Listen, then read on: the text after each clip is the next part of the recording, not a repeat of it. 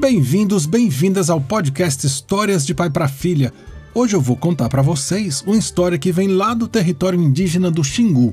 Uma história encantadora sobre como o criador dos índios da região fez os índios e as índias.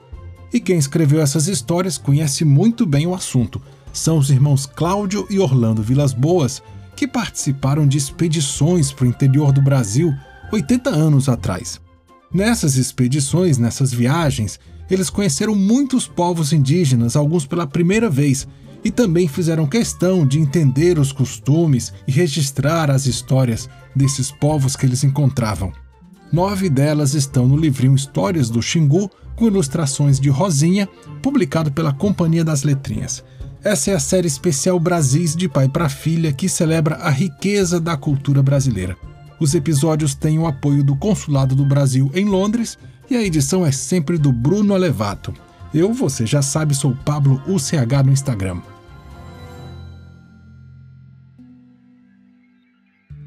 O largo e comprido rio Xingu não tem nascente própria. O encontro de três rios, dois largos, Culuene e Ronuro, e um estreito, Batovi, é que forma o grande rio.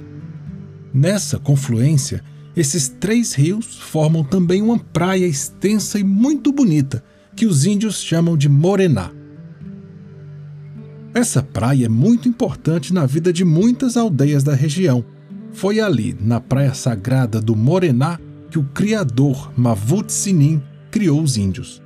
No cerimonial do Quarupi, os índios fazem uma verdadeira representação do ato da criação. Pai, como é que a gente apareceu no mundo? perguntou o menino a Kanai. Mavut Sinim criou todos nós, respondeu o pai Cuiaparé. Quem é esse?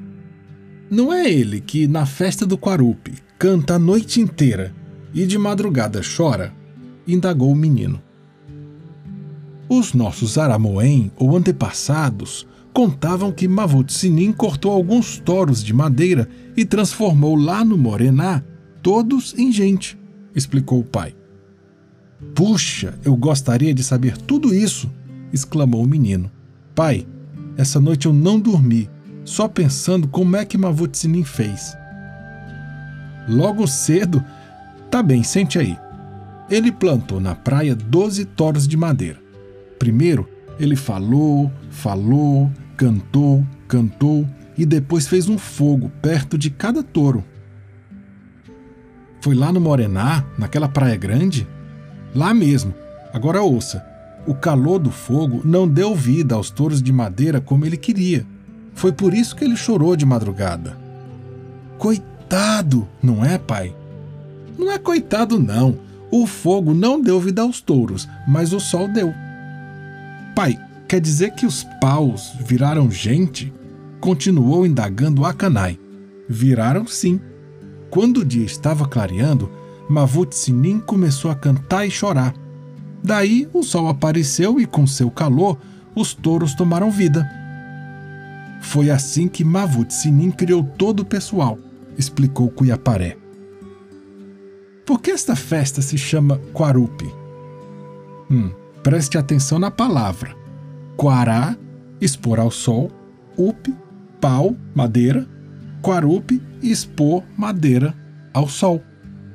Tudo isso foi lá do Morená, pai? Foi sim. Tem mais coisa, preste atenção. Quando as madeiras viraram gente, os peixes saltaram do rio e começaram a lutar com as onças que vieram da mata. Por que eles fizeram isso? Lutaram em homenagem àqueles que foram criados. Depois os peixes voltaram para a água e as onças. Não, Mavut Sinim fez um gesto com a mão e todos eles se transformaram em índios. Puxa vida, pai! Mavut Sinim é duro mesmo. Os índios que vieram dos peixes e das onças são os camaras. O que é isso? Camaras são os índios comuns. Os que foram criados por Mavut Sinim são de linhagem. Tem diferença? Não, são todos iguais. Não pense que por causa disso um manda no outro. É por isso que todo mundo gosta do Morená, não é? Isso mesmo. Morená pertence a todos os índios. É o nosso lugar sagrado. Ainda hoje, muitos índios contam que de vez em quando eles veem lá na praia a figura de um velho, sentado no tronco, com a cabeleira e a barba toda branca, esvoaçando ao vento.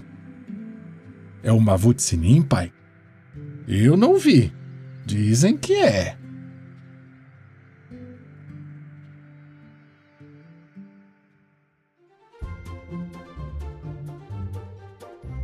eu li para vocês Morená, a Praia Sagrada, que está no livro Histórias do Xingu, de Cláudio e Orlando Vilas Boas, publicado pela Companhia das Letrinhas. Tá aí a história dos troncos que o criador Mavut Sinin usou para criar as pessoas. E é por isso que no ritual do Quarupi, onde todas as aldeias celebram seus mortos, eles também usam troncos de madeira. Pede aí para o seu pai ou para sua mãe mostrarem umas imagens do Quarupi que é um ritual dos índios no Parque Nacional do Xingu. Esse episódio teve o apoio do Consulado Brasileiro em Londres e a edição foi de Bruno Alevato. Eu sou Pablo UCH no Instagram e não esquece de que os episódios também vão para o canal do youtube.com barra Histórias de Pai para Filha. Até o próximo episódio.